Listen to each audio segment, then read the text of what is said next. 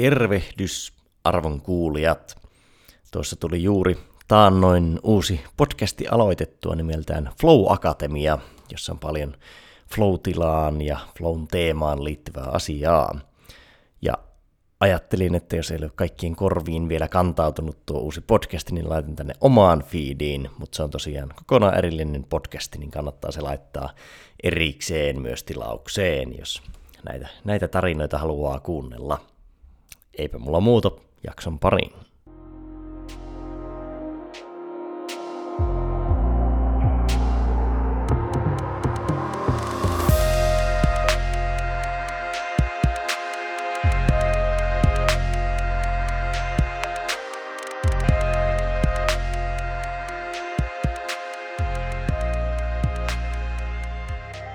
Tervetuloa Flow Akatemia podcastiin, jossa käsitellään suomalaisten huippu- urheilun, taiteen ja työn huipputekijöiden flow-kokemuksia ja keinoa preppautua huippusuorituksiin.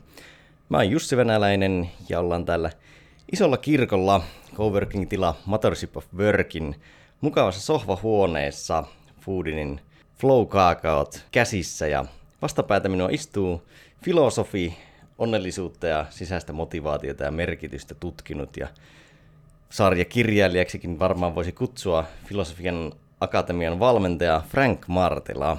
Terve Frank. Terve, terve. Onko maanantaihin ehtinyt jo kuulua flowta?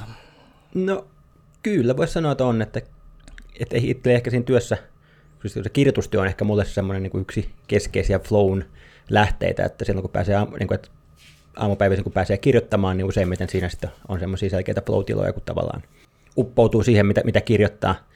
Ja tänä aamuna taas on pääs, pääsin aloittamaan työpäiväni tällä kirjoittamisella, että kyllä tuossa yhdeksästä puoli 12 asti istuskelin tuolla Roosberry kahvilassa keskustassa ja siellä kirjoittelin ja kyllä siinä oli, oltiin välillä floatilassa. Hyvä, hyvä. No voitaisiin pureutua suoraan tuohon, että mm, tehdään semmoinen pieni kalibrointi kuulijoille, että miten, miten sinä hahmotat itse flow-tilan?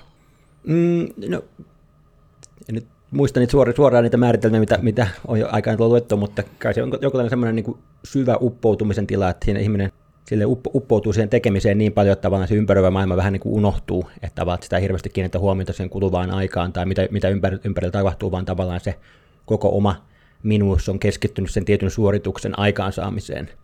Et ehkä teillä myös sellainen liikainen tietoinen kontrolli ehkä vähän vähentynyt siinä tilanteessa, että sitä tavallaan niin koko koko se mieli virittynyt sen yhden tehtävän ympärille enemmän kuin tavallaan jonkun vaikka minuuden ympärille tai muun, muun tämmöisen muun asian ympärille, että se on sille hyvinkin tekemisorientoitunut mielentila. Joo, no mites, onko sillä minkälainen rooli kautta merkitys sulle sinun työssä? No on siis varmaan sillä se jo, että kyllähän tosiaan se on semmoinen ehkä asia, joka tuottaa niin sitä tavalla, että toisaalta se on niin kuin sillä, että sitä kautta varmaan saa niitä asioita aikaiseksi, että vaan kun pääsee semmoiseen tilaan, niin sitten huomaa, että niin kuin tulee tekstiä tuotettua, että saa niin kuin yllättävän paljon aikaiseksi asioita. Mutta toisaalta myös, on se siis myös hyvin nautinnollinen juttu tavallaan, että kyllä mä tavallaan on jotenkin aina joka päivä on niin kuin innoissani siitä, kun pääsee istumaan sinne kahvilla ja lähdet pääsee kirjoittamaan, kirjoittamaan sitä tekstiä, niin kyllä se on semmoinen, että oma semmoinen niin työn imu ja työn niin semmoinen, että miten, miten se oman työnsä kokee, niin voi sanoa, että on, on tavasti ihan tapissa siinä, siinä vaiheessa, kun pääsee sitä kirjoitustyötä tekemään. No onko sulla tuli jo kahteen otteeseen kirjoittaminen. Onko sulla muita, muita asioita, missä, minkä parissa pääset floatilaan?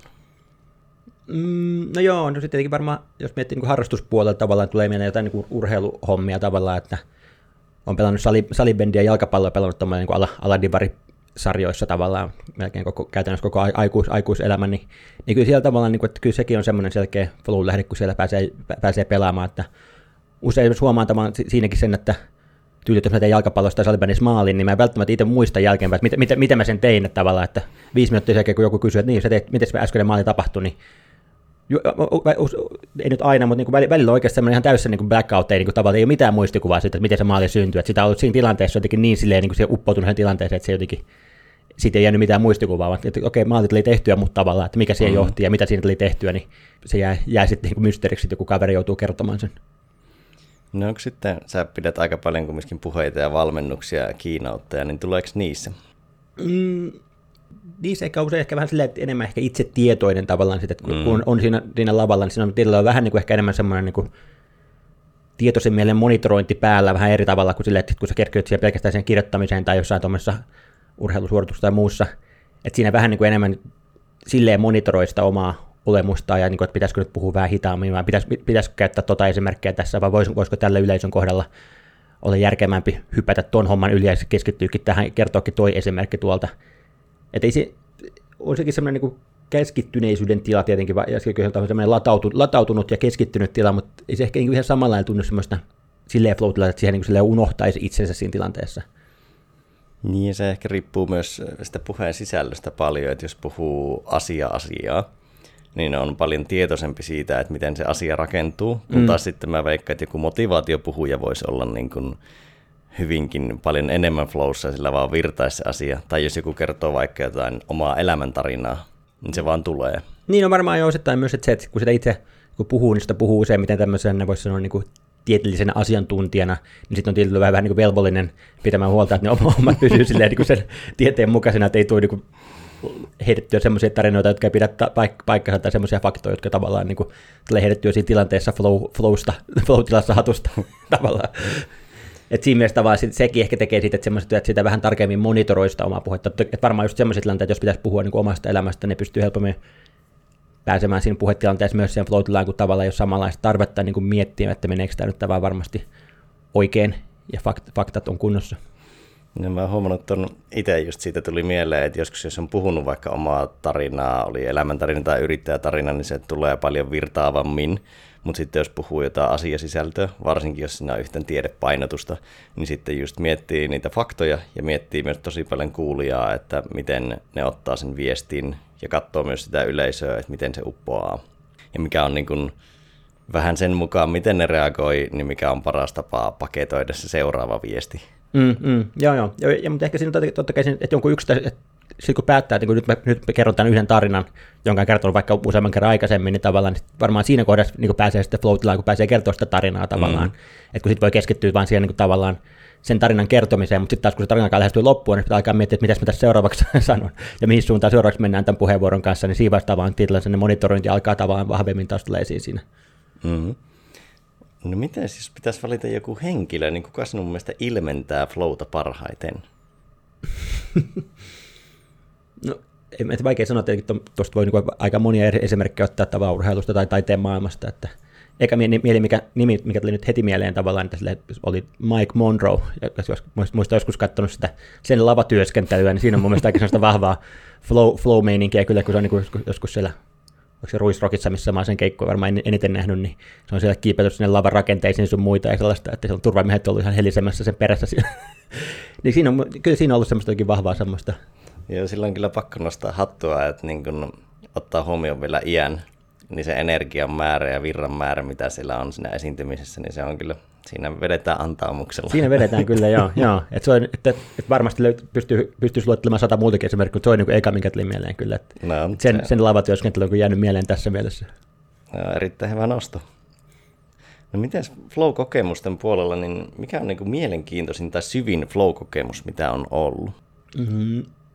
No ehkä yksi, mikä tulee mieleen, että se on näitä harrastuspuolelta, että, että laskettelu tulee jonkun verran, kun kanssa tehtyä kanssa vuosien varrella aika paljon, niin ehkä niin kumparen lasku on ollut mun mielestä semmoinen tapa, että kun laskee jotain kumpareikkoa, niin se on tavallaan semmoinen, missä pitää niin tavallaan keskittyä niin, niin kuin äärimmilleen tavallaan siihen, että koko ajan vaan niin sä että niin katsot sitä seuraavaa, seuraavaa kumpua ja laskettavaa, miten sä, miten sä niin etenet niitä kohti, niin ne on kyllä semmoisia tilanteita, jos tavallaan että on todellakin tavallaan, että kaikki muu unohtuu täysin tavallaan, että ei pysty mihinkään muuhun keskittymään kuin siihen tavallaan seuraava, seuraavaan kumpareeseen ja miten sen ottaa vastaan.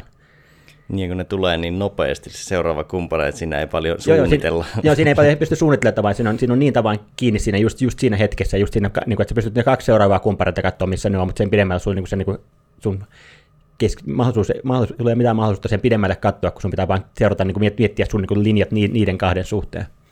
Niin se on kyllä ollut semmoinen, että, semmo, siis, että sille semmoiseen kun pääsee vetämään, niin on kyllä aika syvässä semmoisessa flow siinä kohdassa. Joo, se vähän, siinä, siinä tulee se, että se ympäristö pakottaa niin voimakkaasti verrattuna vaikka tietotyössä, niin ei ole ihan samanlaista riskiä esimerkiksi mm, läsnä. Mm. Tai jos niin laskee sileitä rinnettä tai tuommoista niin pu- puuterilunta, niin siinäkin on tavallaan enemmän aikaa vähän niin kuin fiilistellä ja katsella vähän ympärille ja semmoista, kun siinä tavallaan mennään tietyllä tasaisella pinnalla. Että, siinä ei, että sekin on niin kuin nautinnollista totta kai, mutta siinä ei niin kuin samanlaista pakottavaa tarvetta keskittyä vaan juuri tähän, tähän hetkeen, ei ole silleen samalla lailla, koska siinä ei tavallaan semmo, ne, ne kummut ei tule siihen vastaan, johon pitäisi reagoida samalla lailla. Niin, ehkä samanlainen efekti voisi tulla sitten tuolla, just juttelin tuon lumilautailija Peitu Piirosen kanssa viime viikolla tästä, niin siitä takamaastossa, että kun vetää tuolla umpimetsässä, niin siellä sitten taas, niin vaikka siellä olisi helppojakin kohtia ja puuteria, niin se kumminkin kiinnittää huomiota aika paljon. Siellä on usein tavallaan aika yksin.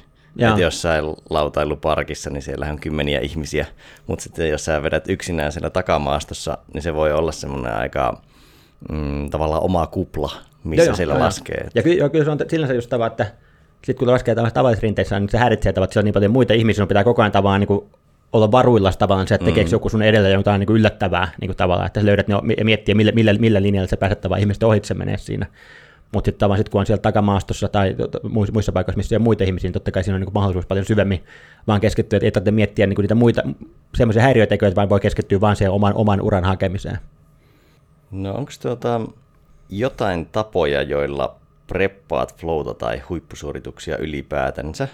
Niin jos voit kertoa vaikka jonkun esimerkin, olisi sitten vaikka joku tosi tärkeä valmennuspäivä tai vaikka tosi tärkeä kirjoituspäivä, niin miten sä preppaat sellaista? No kirjoituksen osalta voi sanoa vaan, että siinä yksi, mikä siitä vastaa, että sitä, se huippuluokan keskittyminen sitä ei pysty ylläpitämään hirveän pitkään. Se on niin kuin puhutaan muutamasta tunnista, mitä se pystyt vaan kirjoittamaan sille keskittyneesti. Sitä vaan, että sen, jo, sen on joutunut huomaamaan, että jos, jos on joku kirjoitusprojekti, pitää saada jotain, niin on pakko saada paljon tekstiä aikaiseksi, niin se ei auta tavallaan, että sä istut siinä koneen äärellä vaan jatkuvasti, vaan niin kuin tavallaan, että sun on pakko pitää, niin, kuin, että ne tauot on lopulta niin paras tapa niin kuin ylläpitää sitä omaa keskittyneisyyttä ja myös, että saa sitä, sitä kautta myös sitä aikaan, aikaansaavuutta. Siis tavallaan, että kirjoittaa sen pari-kolme tuntia, mitä, mitä niin tulee sille luontevasti, ja sitten sit, kun tulee tavallaan sinne, että alkaa niin kokea, että nyt aika aivot vähän, aivot, aivot vähän niin tavallaan niin väsyä ja ei pysty enää samalla keskittyä, alkaa tulee, teke, tulee sellaisia impulsseja että pitäisi katsoa, mitä Facebookissa tapahtuu, tai mi, mi, mitäs, mitäs, mitäs Helsingin Sanomia, onko siellä mitään uusia uutisotsikoita tai muuta, niin, tai mitä ne sähköpostit, mitä mun piti vastata, pitäisikö niihin tehdä jotain tavalla, että sitä huomaan tavalla, että se mieli niin kuin ei pysty enää fokusoimaan siihen tekemiseen, vaan alkaa koko ajan tulla niitä muita juttuja, niin sitten siinä vaiheessa on niin järkevää pitää se joku tauko, että sitten kun jos on oikeasti, oikeasti tarve, tarve, tarvetta iltapäivällä saada paljon niin kuin kirjoitusta aikaa, niin sitten mun niin kuin pitää tyyli ottaa niin kunnon no, niin kuin parinkymmenen minuutin nokoset tai muu tommonen, jossa niin kuin täysin niin kuin nollaa sen tilanteen. Että ilman sitä tavoin niin iltapäivällä ei läheskään samalla saa tekstiä aikaiseksi, että, että se on varmaan niin kuin kirjoitustyön osat ehkä sen kesken juttu, että sitä, ei sitä lopulta pysty tekemään niin pari-kolme tuntia sille keskittyneesti per päivä ilman, että ottaa välissä jotain nokosia tai muuta. Mitähän noin puhekeikkojen osalta ehkä sitten taas No siitäkin varmaan, totta kai siinä, on, siinä ehkä se aika automaattisesti alkaa, niin kuin, että tavallaan, kun siinä on kuitenkin se iso yleisö, mitä odottaa tavallaan, niin, niin siihen, niin kyllähän se jollain tavalla se huomaa niin kuin kehossa, että se, niin kuin, se alkaa niin kuin, latautumaan siihen tilanteeseen silleen, että meillä tarvitseeko siinä niin tehdä sen, no ehkä mitä, mitä itse tulee tehtyä tavallaan, että ehkä just, just ennen sitä esitystä niin vielä käy läpi ne slaidit tavallaan, että ehkä vasta siinä vaiheessa on muistivihko ja siihen vaan niin äkkiä niin kuin, niin tavallaan kir, kirjaan ne slaidien järjestyksen tavallaan jotenkin, että, että vaikka sinun on edellisenä iltana tai milloin ne slaidit on tehnyt tavallaan, on käynyt läpi sen struktuurin, niin pitää vielä vaan jotenkin siinä just ennen lavalle nousemista kerrata se kerran läpi tavallaan se struktuuri, jotta tavallaan sit, kun, nyt kun on siinä tilanteessa, niin ei tarvitse muistella, että hetkinen, että oliko mun tänään tarkoitus puhua myös niin kuin työn, työn tuunaamisesta vai oli, ei, ei pitänyt puhua vai mistä, mistä tässä piti puhua, vaan niin kuin se selkeä, selkeänä se, tavallaan, niin kuin se perusrakenne sille hommalle. Miten mä voisin palata tuohon kirjoitus työhön, niin teet sä tauotuksen niin, että sä tauotat sitten, kun iskee väsy tai aivot alkaa vähän niin sanotusti sumenemaan, vai onko sulla jotain tarkkaa rytmiä siihen? No, mulla ei kyllä tavasti ollut sellaista tarkkaa, että, että ei ole sellaista tarkkaa rytmiä, että useimmiten tavallaan, että se peruskuvio on nyt tällä hetkellä se, että mulla on nuoremmat lapset on päivä, päiväkodissa, niin ne pitää sinne viedä, niin tavallaan, että viedä sinne niin kuin suunnilleen yhdeksän aikaa, ja sitten siitä, siitä sit siirryn kahvilaan kirjoittamaan. Ja sitten kirjoitan siinä niin kuin tyypillisesti johonkin 11, puoli 12 asti kirjoittelen 11-12 varmaan, niin se, niin jos 9 aloittaa, niin 11-18 maissa sitten niin siirtyy eteenpäin. Jos se, tietenkin jos on jotain ohjelmaa, niin se on eri asia, mutta jos, ei, jos on silleen vapaasti, vapaasti saa päättää, niin kuinka pitkään kirjoittaa. Et en mä sen, sen osat en tavasti tavallaan niin tee mitään semmoista tarkempaa tauotusta. Että sitten lähinnä tulee käytyä ta, niin tauottua, niin kuin se, että käy jossain vessassa välissä. välissä. Et sitä ehkä no, tietyllä tavalla siinä mielessä vaan, että mä sitten kun mä kirjoitan, mä usein juon paljon vettä, joka sitten on siitä hyvä, että se pakottaa sitä ottamaan sen orgaaninen tauko aina välillä tavan sen seurauksena. Ja mä mietin, että se on niin lopulta varmaan ihan hyvä tapa, että kyllä on niin hyvä väliin mm, nousta, mm. nousta siitä istumasta ja siirtyä eteenpäin. Joo, ja onhan sitä jotkut ohjeista jopa, että olisi hyvä nousta puolen tunnin välein, Joo, mikä joo. on aika tiheä tahti. Ja kyllä mäkin olen sitä väliin miettinyt, että se voisi olla järkevää. Mä en, niin kuin en, en ole sitä silleen implementoinut osaksi rutiinia, mutta niin kuin tavallaan kyllä mä oon tiedostanut, että se varmaan olisi järkevää. No miten sitten sanoit noista, että saatat ottaa iltapäivällä vaikka nokoset, niin onko sulla muita keinoja siihen, että jos on semmoinen ylitse pursuava, ei ole oikein hyvää suomennosta sanoa overwhelming, niin olo, niin onko sulla muita keinoja vetää se fokus takaisin? No kyllä varmaan tuossa keskittymisvaativassa hommassa varmaan se, kyllä se jonkunlainen lepotauko, niin kuin, että ei se tarvitse olla nokos, että se, pitää, että se, että kävelee luonnossa tai pyörä, niin kuin, että usein on, useimmiten on pyörällä liikkeeltä vaan, niin pyöräilee paikasta toiseen, niin sekin ihan pelkästään se, että kirjoittaa kaksi tuntia yhdessä paikassa ja sitten pyöräilee 10 minuuttia johonkin seuraavaan paikkaan, niin sitten se, että on ulkona ja li, lihakset liikkuu etilleen, niin sekin usein niin auttaa aika paljon siinä tavalla niin sen omassa.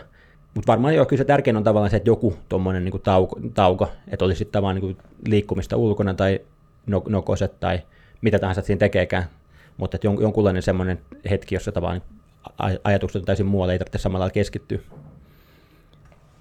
Vielä voisin tuohon vähän pureutua, koska se on aina kiinnostavaa, miten ihmiset muodostaa tavallaan oma niin sanotun työskentelykuplan, niin jos sä meet vaikka sinne Roseberryn kahvilaan, niin miten, miten sä preppaat sitä, että sä voit keskittyä?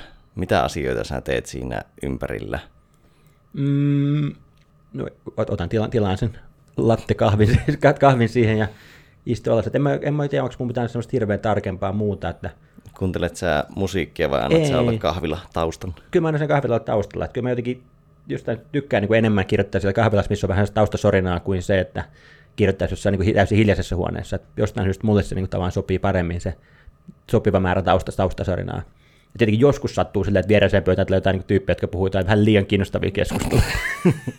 mutta se on aika niin harvi, harvinaista, mutta joskus on ollut semmoisia, että jotkut jotenkin jo- jotain todella, todella diippiä keskustelua siinä käydessä, ja sitten sillä vaiheessa, että hetken nyt on vähän vaikea keskittyä, kun tekisi mieli kuunnella, mitä ne siinä puhuvat. Ja sekin riippuu tosi paljon kahvilasta, että joissainhan on vaikka tosi kaikuva akustiikka, Mm. niin se voi tuntua häiritsevältä, mutta semmoinen niin taustasorina on tosi kiva. Mutta sitten se, että jos se alkaa tavallaan vähän niin kuin tunkemaan läpi vaikka se puhe, niin se Mm, alkaa mm. mennä vaikeaksi. Että. Mutta ehkä tämä mä huomaan, että kyllä mä keskimäärin aika hyvä niin kuin keskittymään, tom, että kaikissa mahdollisissa tuommoisissa tilanteissa, että mä pystyn kirjoittamaan tavallaan jossain bu- bussissa, niin kuin aamu, aamun ruuhkabussissa, vai jos mä saan sieltä istumapaikan, niin pystyn kyllä siinäkin kirjoittamaan hyvin, että se ei hirveästi häiritse, häiritse mun keskittymistä, mä siinä bussissa tai mitään muuta, että, että jos siinä, siinä mielessä vaan on huomannut, että pystyy niin kuin, melkein, melkein missä vaan kirjoittaa, että, niin kuin, että aika, aika isokin määrä kaikenlaista y- kohellusta ympärillä, niin se ei haittaa, haittaa hirveästi. Joka tietenkin kotioloissa näkyy välillä siinä, että jos, niin kuin, jos lukee tyyli jotain Hes- Hesaria niin kuin a- a- aamiaispöydässä, niin sitten ei yhtään huomaa, mitä ympärillä tapahtuu. Siitä sitten saa huom- huomautuksia puolisolta tai lapsilta. No, sä oot kirjoittanut viimeisen kymmenen vuoden aikana aika paljon kirjoja, niin onko sulla kehittynyt siihen kirjan kirjoittamisrutiiniin, onko se tavallaan muuttunut tai oot sä hionut sitä minkä verran? Et nyt ainakin tulee esille se, että sä selkeästi otat sen tietyn blogin usein aamupäivisin, jos mahdollista, mutta onko sulla muita tapoja, mistä oot vaikka luopunut tai mitkä oot huomannut hyväksi? Mm, niin, no, joo, kyllä se varmaan siitä on tullut tietoisemmin, että se, että se aamupäivä on se parempi kir- kirjoitusaika kuin iltapäivä, ja sen seurauksena tavallaan sitä on tullut niin mustasukkaisemmaksi sen kalenterin suhteen sen aamun, aamun osalta, että kyllä me, niin kuin, ka- kaikki semmoiset niin kuin tapaamiset ja muut, mihin pystyy vaikuttamaan, niin, niin kuin tavallaan pistän aina iltapäivään sen takia, että pystyy se aamupäivän niin kuin varaamaan sille kirjoittamistyölle. Niin kyllä si- siinä, sen osalta on nykyään niin kuin paljon tietoisempi siitä, ja sitä, sen seurauksena tavan paljon niin kuin, tavan tarkempi siitä, että se aamupäivä pysyy vapaana sille kirjoittamiselle, mutta en tiedä, onko muuten silleen niin niitä tapat, tapat ihan hirveästi muuttunut. Varmaan tietenkin se tietokirjan niin kirjoittamisen tavalla, että miten, miten se itse prosessi menee, mutta tavallaan työtapojen osalta en usko, että, että milloin se nyt 2000, suunnilleen 2008, milloin mä aloitin väitöskirjan tekemisen, niin kyllä siitä- lähtien se, niin kuin se, että aamupäivällä kahvilaan kirjoittamaan on ollut se perusrutiini. Että joo, si- si- siitä lähtien tavallaan, tavallaan kirjoittaminen on ollut tavallaan se, tavallaan se päätyö, niin kyllä se koko ajan se perusrutiini on ollut se, että aamulla kahvilaan ja siellä sitten niin pari tuntia kirjoittamista. No, siinä on monta kahvilakäyntiä kertynyt. No joo, joo, joo. Ja muutamat kahvilat tullut varsin tutuksi siinä matkan varrella sitten. No Miten sitten, jos on vähän niin kuin hankaluuksia, että vaikka kirjoittaminen ei meinaa sujua, niin mi- mitä sä teet silloin? muuta kuin ehkä pidä tauon. Mm. No, no, joskus sitten pitäisi vaan tehdä se päätös, että nyt ei, nyt ei sitten kirjoittaa, että nyt tehdään jotain muuta sitten ja jätetään se kirjoittaminen seuraavalle päivälle tai jotain muuta. Että... Mutta sinänsä mä, niin kuin, aika, aika harvoin mulla on sellaisia tilanteita tavallaan, että varsinkaan jos, siinä, jos silloin aamupäiväisen pääsee kirjoittaa tavallaan, että en muista melkein, että koskaan ole semmoista niin valkoisen paperin kammoa tai semmoista, että tekstiä alkaisi tulla. Että kyllä se melkein, niin kuin sit, kun on se, on se tila, niin on niin kuin, tavasti, tavasti sitä pääsee niin kuin homman kanssa eteenpäin. Ja entäs Mut, tilanne, että on pakko kirjoittaa tänään saada aikaiseksi ja sitten ei sujuu, niin onko sulla siihen työkalupakkia? No ehkä sitten silloin tulee ehkä tehtyä enemmän sellaista, niin miettiä, miten saisi virkistettyä mieltä tavat, tekee ehkä enemmän semmoista tai vähän jotain jumppaliikkeitä tai juo jotain limpparia tai muuta tämmöistä tavaa, niin saa jotenkin pidettyä itse hereillä, syö jotain karkkeja. Että ei mulla mitään niin semmoisia hirveän niin kuin pit, pitkälle vietyjä juttuja tuohon oikeastaan ole, että, että sitä voisi varmaan tietoisen tietoisemmin niitä hommaa, mutta toistaiseksi mennyt aika tuommoisilla aika sellainen, miten voisi sanoa, helpo, helpoilla kikoilla tavalla ne, ne tilanteet sitten. Niin, ja se on unelmatila, jos se sujuu ja onnistuu, ja sullakin on kertynyt varmasti paljon rutiinia. Mm. Ja ehkä tuossa, mitä joskus itse tehnyt, varsinkin joskus kun oli jotain, vaikka gradun tekeminen joskus ei ollut itselle niin kiinnostavaa, niin sitten, tai mikä olisi joku toinen jonkinlainen joku, vaikka joku laaja raportti, mikä on vähän puisevaa, on saattanut olla, niin sitten mä oon yrittänyt keskittyä siihen, että onko siellä jotain helpompia osioita, jotka sopis vaikka sen hetken vireystilaan tai keskittymiskykyyn, että mä pystyisin edistämään jotakin siinä, mutta en välttämättä sitä vaikka luovinta osiota. Joo, joo, joo. joo tot, kyllä mä tuota, tuota, tuommoista kun tulee tehtyä tavallaan, että, sitä, niin että joskus, joskus huomaat, että okei, nyt ei vireystillä riitä, vaan tämän tämän tekstin tähän, tähän, tämän kohdan kirjoittamiseen, niin keskitytään nyt johonkin tavallaan faktojen tarkistakseen tuosta kohdasta tai muuta, muuta tuommoista. Että kyllä, niin kuin joo, kyllä me, sitä tulee tehtyä tavallaan, että, että kun on tiettyjä asioita, mitä pitää edistää tavallaan suhteessa johonkin juttuun, niin, niin sitten jos vireystilä riitä tavallaan se, niin sen kaikki, eniten keskittymistä vaativa homma edistämiseen, niin sitten miettii, niin kuin, että okei, tässä vireystilassa, jotta niin kuin te, niin on parempi sitten keskittyä tekemään näitä hommia, mitkä pystyy, pystyy niin kuin tässäkin vireystilassa tekemään. No, jos haluaisit kokea flowta jossain muussa kuin niin sanotusti sinun leipälajissa, niin kenen kanssa tekisit ja mitä? hmm. Mikähän voisi olla sitten, joku tanssiminen, joku tanssi voisi olla aika hauska, hauska. että sitä tulee jonkun verran tavaa noin silleen, ehkä nykyään, nykyään enää yökerho pohjalta harrastettua, mutta se on niin tan, tan, tan, musiikin mukana tanssiminen kanssa ehkä paikka, mistä aika paljon sitä flow tulee koettua, niin se voisi olla ehkä semmoinen, että hauska joskus sille tietoisemminkin kehittää. Nyt se on ollut lähinnä sitä, että vaan se on kun musiikki soi, niin tanssii vähän niin kuin improvisaatiopohjalta, mutta en ole koskaan oikeastaan mitään hirveästi tanssikursseja tai muuta semmoisia käynyt. No kenen kanssa lähtisit? No ei, ei nyt mitään, että tietenkin voisi lähteä oman puolison kanssa paritanssikurssille, niin se voisi olla yksi hauska, hauska kokemus, että löytyykö sieltä tavallaan niin kuin, siinä varmaan kestäisi aikaisen, niin kuin siinä pääsisi flow-tilaan semmoisessa paritanssihommassa, koska sitä ei tullut harrastettua, mutta se voisi olla tavallaan niin jännittävä tavalla, että oppia sen niin pitkälle, että siinä pääsisi semmoiseen flow-tiloihin. Niin, ja kyllä siinä usein, kun se oppimiskäyrä on alussa aika kova, oli sitten paritanssi tai yksilö, niin varsinkin kun siinä on toinen ihminen, niin se on tavallaan aika neuropuolen kuningaslajihan se tanssi on, kun siinä on mm, luovuus mm. ja keho ja sitten on se toisen ihmisen kanssa yhteys ja kaikki se, mm, niiden yhdistelmä, niin sekin, että saa tavallaan toimimaan perusaskelkuvia, että pystyy vetämään parin minuutin tanssin, niin sekin voi olla aika paljon flow tuottavaa. Joo, joo, joo, joo. Ja se on ehkä se just, että, sitä, että niin yksin tanssimista tullut, tullut harrastettua niin kuin musiikin tahdissa niin kuin silleen, että se on ihan kiva, mutta että tuommoista pari, pari tanssia ei ole tullut oikeastaan koskaan herra harrastettu, niin se olisi hauska tavallaan jotenkin siinä päästä sen verran pitkälle, että siinä alkaisi löytää se semmoisen yhteisen rytmiä, yhteisen semmoisen niin liikkumakielen, että osaisi tulkita toinen toisiaan ja mennä sen tilanteen mukana. No sitten voitaisiin vähän tota, suunnata tuonne niin kun sinun tutkimuskenttien puolelle, niin miten näet niin kun flown suhteen sisäiseen motivaatioon? Sä oot aika paljon sen parissa, parissa toiminut ja kirjoittanut.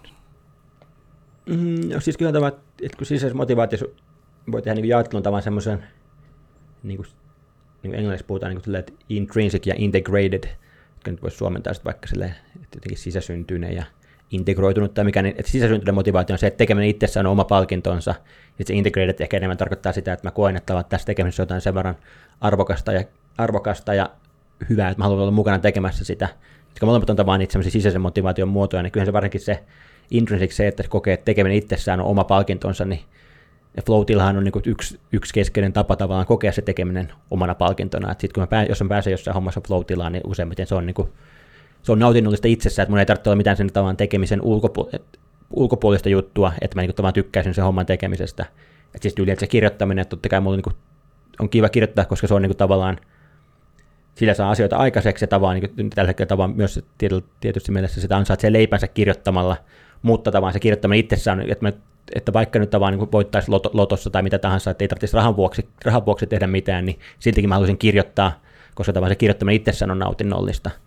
Tai sitten se laskettelu on itsessään nautinnollista ja muuta, että kyllä sinänsä tavallaan voisi sanoa, että se on aika keskeinen, niin keskeisen sisäisen motivaation muoto on se, että joku tekeminen tuottaa niitä flow Että tavallaan, että jos joku tekeminen tuottaa flow niin se on niin aika, sen seurauksena aika automaattisesti sisäisesti motivoivaa. Joo, ja tuostahan mä en muista mikä sen Jenkki-tutkimus Lafkan nimi on, mutta niillä on, ne tekee joka vuosi muistaakseni kyselyn siitä, että jen, niin kuin joku 10 000 ihmisen jenkkikysely, että jatkaisitko töissä tai työntekoa, vaikka saisit 10 miljoonaa tai joku vastaava iso summa, niin tuota, se on 40 vuoden ajan pysynyt itse asiassa about 70 prosentissa se luku. Ja sitä on arvioitu myös, että se voisi olla siitä, että työ kuitenkin tuottaa usein jonkinasteista flow-kokemusta niin monille. Mm. Joo, ja, ja, ja työ, monia asioita tuottaa tyypille tavalla, että siinä on usein yhteisö ympärillä, minkä, ja sitten pääsee kokemaan, että, että ensinnäkin, että on niitä tyyppejä ympärillä, mutta toisaalta myös, että pääsee kokemaan, että hei, mä oon, mulla on sellainen niin oma paikkani tässä, mulla on se oma mielekäs roolinen tässä kokonaisuudessa, että mä autan niin näitä ja näitä asioita eteenpäin sitten se useimmiten on myös, sit se on myös sellainen paikka, missä pääsee itseään toteuttamaan, pääsee käyttämään osaamistaan, pääsee kohtaa haasteita ja voittamaan niitä ja pääsee kokemaan niitä flow-tiloja. Että kyllä mä sinänsä tavan näen, että työllä on paljon muitakin funktioita ihmiselämässä kuin pelkästään se, että siitä, se, siitä saa se elannon. Että kyllä se tavallaan, valtaosa ihmisestä, vaikka, tavallaan, niin vaikka ottaa se raha pois yhtälöstä, niin valtaosa ihmisestä voisi paremmin, jos niillä on jonkunlainen niin työtä vastaava asia, riippumatta siitä, että saako palkkaa vai ei. Joo, tuo jännä. No ehkä nykyisistä aletaan hahmottaa paremmin, mutta ennen ihmisillä oli ehkä käsitys, että, tai niin kuin assosiaatio siitä, että totta kai ihmiset kokee vapaa-ajalla enemmän flowta, koska vapaa-ajalla tehdään usein niin sanotusti mielekkäitä asioita, mutta kyllähän työ on aika selkeä kenttä kokea flowta sen takia, että sä teet sitä vaikka 40, muissa maissa ehkä jopa 50-60 tuntia viikossa, mm, ja sä oot mm. yleensä sitä kautta sä kehityt aika hyväksi siinä, mitä sä teet. Ja sä oot jo valikoitunut lähtökohtaisesti työhön, missä sä oot hyvä. Niin, niin se on tavallaan aika iso semmoinen flown kokemisen kenttä, ainakin määrällisesti iso. Joo, joo, kyllä mä uskon, kanssa näin, että tietenkin tavallaan poikkeuksia löytyy, mutta kyllä että aika monelle ihmiselle työ on niin kuin yksi keskeisiä paikkoja, missä ne pääsee tavallaan kokemaan flow, flow-tiloja tavallaan, että on varmasti ne työtehtäviä, missä pääsee sitä kokemaan. No tuossa sisäistä motivaatiosta, niin siihen paljolti sitoutuu tuo itsemääräämisteoria, onko se suomeksi ton niminen? Joo, itse, siitä on vähän niin kuin välillä pohdittu, että mikä se voisi paras suomennossa. Kyllä tällä hetkellä mun mielestä konsensus olisi tutkijoiden keskuudessa, että itsemääräämisteoria olisi se Joo, se on nimisellä. nimenä vähän osittain, tai se ei ihan yhdisty pelkästään sanana sisäisen motivaatio monilla. Mm, mutta... No, mutta ei se, ei se englanninkielinen self-determination theory, niin sekin on vähän no joo, sanana vähän semmoinen niin epämääräinen. Mutta joka tapauksessa niin se, tuota, kun se jakaantuu omaehtoisuuteen, kyvykkyyteen ja yhteisöllisyyteen ja sitten te muistaakseni Karolina Jarenkon kanssa jaoitte sen, että se olisi vapaus, virtaus, vastuu. Ja virtaus tavallaan ja kautta kyvykkyys olisi vähän niin kuin se flow-komponentti, niin sitten tämmöinen ajatus, että onko flow huono asia ilman vapautta ja vastuuta, tai varsinkin ilman vastuuta?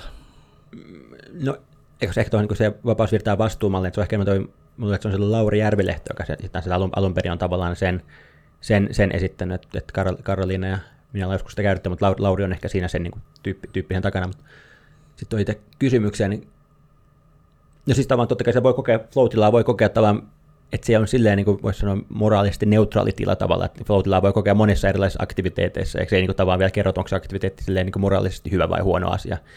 Että siinä mielessä tavallaan varmaan voisi löytää jotain aika banaaliakin esimerkkejä halutessaan, halutessaan asioista tavallaan, niin kuin, että varmaan veikkaisin, että jossain sotatilanteessa ei tyypit voi olla aika siivas, kun ne on siellä, liikkuu siellä rintamilla, niin ne voi niin kokea aika syviäkin flow kun ne siellä hen- henkensä piti esimerkiksi yrittää niin taistella siellä, taistella siellä, niin tavallaan se, että taistelee joko ne hyviä vai pahojen puolella, puolella, niin ei todennäköisesti vaikuta millään tavalla siihen, kuinka syviä flow ne kokee siinä tilanteessa.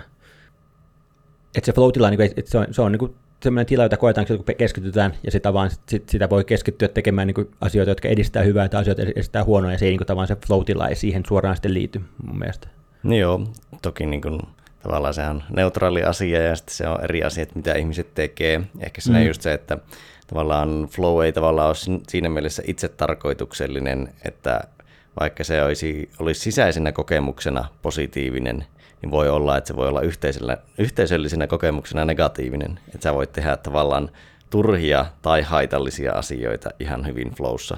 Mm, mm. Että silleen sinä hyvä olla tavallaan se tietty suodatus, niin sanottu vastu- ja, vastu- ja yhteisöllisyyskulma, että tekisi hyödyllisiä positiivisia asioita. Joo, joo, totta kai se olisi niin hyvä tavallaan silleen miettiä, että, että myös, että missä, mitkä on sellaisia aktiviteetit, jotka arvioida niitä aktiviteetteja myös muille kriteereillä kuin pelkästään, että tuottaako ne flow että esimerkiksi, että tuottaako ne hyvää maailmaa vai minkälainen vaikutus niillä on. Että tuossa mielessä just, että jos nyt näitä oma, omia juttuja tavalla, että joku kirjoittaminen tosiaan on sellainen juttu, mä koen, että siinä on tavallaan pystyy, pystyy, pystyy myös edistämään hyviä asioita sen kautta. Se taisi joku laskettelu on että siinä voisi kokea voimakkaita flow mutta en mä usko, että mä hirveästi mitään niin kuin, hyviä asioita edistän laskettelemalla. Mutta se on aika neutraali. Että se on silleen niin neutra- neutraali asia tuossa mielessä, että No miten näet tuota flown merkityksen tulevaisuuden työelämässä? Uskotko, että se tulee kasvamaan tai että sillä olisi isompi rooli? No ainakin siinä mielessä, että se on, että ehkä sitä ei aina, aina tunnistettu sen merkitystä aika, aikaisemmin, että tavallaan että ehkä se olisi sinne hyvä, että tunnistettaisiin, että kuinka, että kuinka tärkeä semmoinen sisäisen motivaatio ja hyvinvoinnin muoto se on sen työelämän sisällä, että jos me pystytään niin tavallaan identifioimaan, että mitä missäkin työssä on niitä paikkoja, missä henkilöt kokee flow-tiloja, niin, niin kuin niitä vahvistamalla pystyttäisiin vaan vahvistaa sekä sen tyyppien niin omaa motivaatiota se hommaan, että niiden hyvinvointia, mutta myös sitä kautta myös sitä aikaansaamista, koska tämä niin useimmilla flow on semmoiset, että ne saa niitä asioita aikaiseksi. Niin siinä mielessä tämä tietoisempi suhtautuminen flow-tilaan voisi olla hyvinkin järkevää hyvinkin monissa työpaikoissa. Että miten luotaisiin sellaiset olosuhteet, jossa ihmisillä olisi mahdollisuus päästä siihen flow-tilaan, että esimerkiksi nykytyöelämästä leimennä jotkut sähköpostit, jotka häiritsevät ihmisten keskittymistä ja muuta, että miten pitää tuota se työ, että silloin kun sä kes- pääset, haluat keskittyä työhön, niin sulla on mahdollisuus keskittyä siihen, että jotkut häiriötekijät ei koko ajan vaan vie sun fokusta muualle. Joo, ja itse miettinyt paljon sitä kautta, että totta kai niin kuin yksilöllisesti ei voi niin sanotusti luvata tai ajatella, että aina pääsee flowhun, mutta jo flown edellytysten luonti on hyödyllistä. Jos sä vaikka vähennät keskeytyksiä, teet enemmän, keskityt vaikka yhteen asiaan, mietit, miten saada paremman vireystilan, mietit, miten tehdä töitä viisaammin, niin se luo flowlle edellytyksiä. Se ei niin sanotusti takaa flowta, mm. mutta kyllä se niin kuin, sillä on jo monia hyötyjä sekä niille organisaatioille että työntekijöille. Et sillä on tuottavuus, luovuus ja tavallaan ihan niin kuin inhimillisen kulman hyötyjä. Tuota kautta on tullut itse mietittyä sitä, että se on se ei taas ole tavallaan niin itse tarkoitus, mutta erittäin joo, positiivinen ja, asia, jos joo, joo, pääsee. Ja, ja, ja siinä mielessä se työ, myös se työnantajan kannattaisi aika paljon miettiä sitä hommaa, että, että jos mä oon tavallaan esimiehenä tai ylimmässä johdossa jossain organisaatiossa, niin kannattaisi miettiä, että miten meidän organisaatio tukee sitä, että yksilöt pystyy tässä organisaatiossa kokemaan niitä flow-tiloja, että ollaanko rakennettu sellainen avokonttori, missä jatkuvasti on niin häiriötekijöitä, että ihmiset ei pysty keskittymään, vai ollaanko me tavallaan luotu sellaiset olosuhteet, jossa ihmisillä on mahdollisuus tavallaan keskittyä ja vaikka jotkut tavallaan sähköpostit tavallaan on jotenkin silleen, että ne, ne notifikaatiot on pois päältä ja sun muuta, että ollaanko ohjastettu ihmisiä sillä tavalla, että niillä olisi, niillä olisi paremmat edellytykset siihen flow kokemiseen.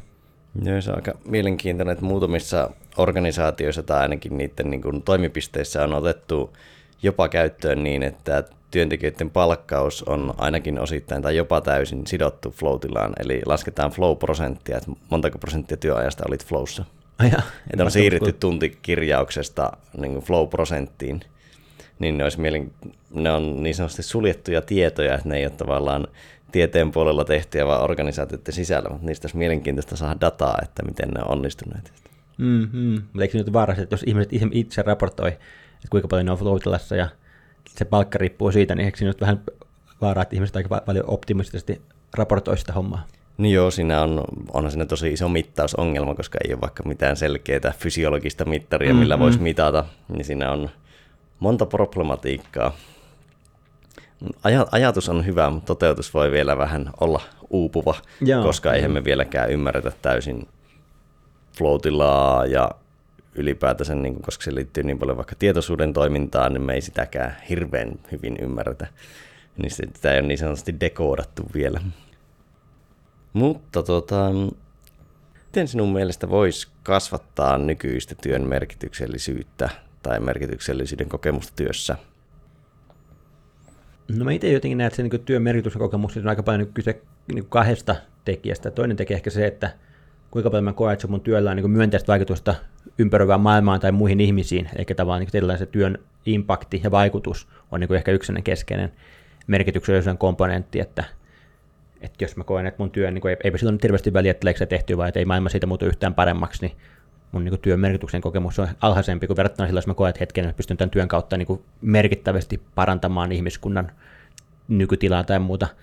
Niin se olisi se, olisi se, niin se yksi komponentti, ja se toinen komponentti ehkä vähän se, että jos se liittyy siihen tavallaan, niin että on yhteydessä siihen ulkomaailmaan, niin toinen ehkä komponentti ehkä liittyy siihen, että siihen oma itsensä, se, että pääsee jotenkin toteuttamaan itseään sen työn kautta, että pystyy tekemään sellaisia asioita, jotka itse, itsestä tuntuu mielekkäältä ja kiinnostavilta ja innostavilta ja arvokkailta, ja siihen ehkä se flow vähän enemmän liittyy tavallaan siihen, siihen puoleen sitten, että, että useimmiten niin kuin tavallaan, että jos ihminen pääsee tekemään asioita, missä se pääsee flow-tilaan, niin ne on, ne on sellaisia asioita, jotka on sille tavallaan läheisiä, ja jos, jos se pääsee, pääsee kokemaan sitä niin kuin itsensä toteuttamista, niin niin kuin, että noit, noit, nämä on kaksi vaikka niin voisi sanoa niin kuin itsenä, itsenäistä parametria siinä merkityksellisen kokemuksessa, jonka takia tavallaan niin kumpaan tahansa näitä lisäämällä voidaan ehkä vahvistaa sitä merkityksellisen kokemusta. No mitä mieltä siitä, kuinka hyvin työnantajat ja organisaatiot onnistuu vaikka sen työn impaktin ja vaikuttavuuden esiin tuomisessa työntekijöille nykyisellä? Mm, no siinä on aika isoja organisaatiokohtaisia eroja, voisi sanoa, että on organisaatiot, jotka on hyvinkin vahvasti sellaisia missio-orientoituneja, niistä vaan se, niin se näkyy kaikessa tavalla niiden toiminnassa, että hei, me halutaan tehdä tästä maailmasta parempi tällä, tällä, tällä, tällä ja tällä tavalla, jolloin se tavallaan voi olla aika läpileikkaava juttu, että se, voi, se on se, että miksi ihmiset hakeutuu siihen organisaatioon, ja se on se, miksi ihmiset kokee, haluaa sitä työtä, työtä tehdä, ja miksi ne kokee sen työn merkitykselliseksi. Sitten on toisia organisaatioita, joissa on tavallaan hyvinkin kau- kaukaisempi tapa, että että sitä työtä tehdään, mutta ei siinä tavallaan, että se, niin tavallaan se minkälainen missio tuntuu vähän sille päälle, jos semmoinen on, niin se on vähän sellainen päälle liimattu oloinen, kun ei siinä tavallaan tunnu mihinkään arjen, arjen valintoihin vaikuttava, vaan niin arjen valintoja tehdään vaan se semmoisen, että nyt pitäisi nyt tuottaa sitä osakkeenomistajasta niin sitä hyvä, hyvää tulosta, tulosta, tai muuten me saadaan kaikki potkut täältä tyyppisesti, niin ei se niin kuin, niin siinä, semmoisessa työssä se tavallaan välttämättä se työnantaja, niin kuin ei, ei se autakaan myöskään, myöskään sen temput, että se, että kirjoitetaan seinälle jotkut arvot tai kirjoitetaan sinne joku missio, niin se ei niin kuin, hirveästi, vaiku, niin hirveästi muuta se ihmisten merkityksen kokemusta, jos ei tavallaan niin aidosti se organisaatio myös toteuta niitä arvoja, mitä sillä on.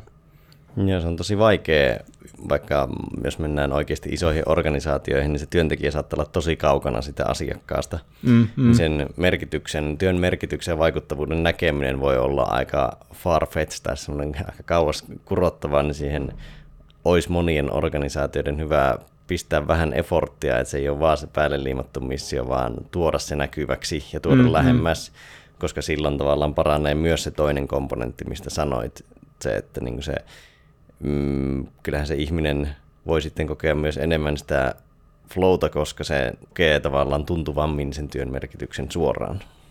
Joo, jokin, totta kai sitä voi, voi yrittää tehdä sillä, niin tuoda niitä asiakkaita tai kuka siitä, työstä, kuka siitä onkaan se työstä hyötyy, niin tuoda niitä jotenkin lähemmäksi, että ihmiset, jotka niin kuin, tavallaan välttämättä tosi asiakasrajapinnassa töissä, niin pääsisi näkemään, näkemään sitä hyvää, mitä mulla on tavallaan tässä yhdessä saatu aikaiseksi.